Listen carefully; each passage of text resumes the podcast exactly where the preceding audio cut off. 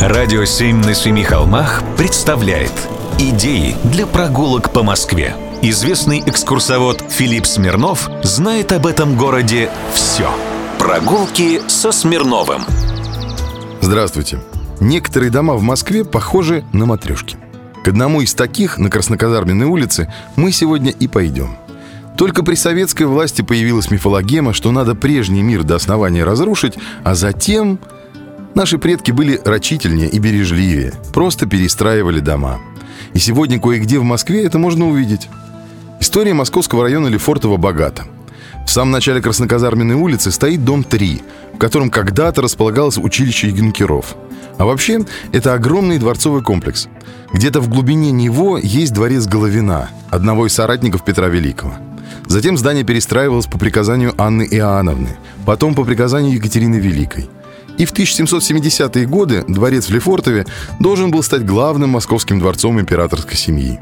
Однако, как известно, что-то в проекте не устроило императрицу, потом случился чумной бунт, масоны московские ей поднадоели, и она охладела к Москве и вообще к стройке. Здание стояло долго без хозяина, а потом было отдано под нужды военных. Юнкера тут учились до 1917 года. Здание потом расстреляли прямой наводкой, потом починили, а в 1952 году перестроили. Исторический памятник сейчас – это самобытный городок, вплотную примыкающий к природно-ландшафтному музею-заповеднику Лефортово. Это частичка чудом сохранившейся старой Москвы со своими внутренними улочками и дворами. Здесь идет своя старомосковская жизнь.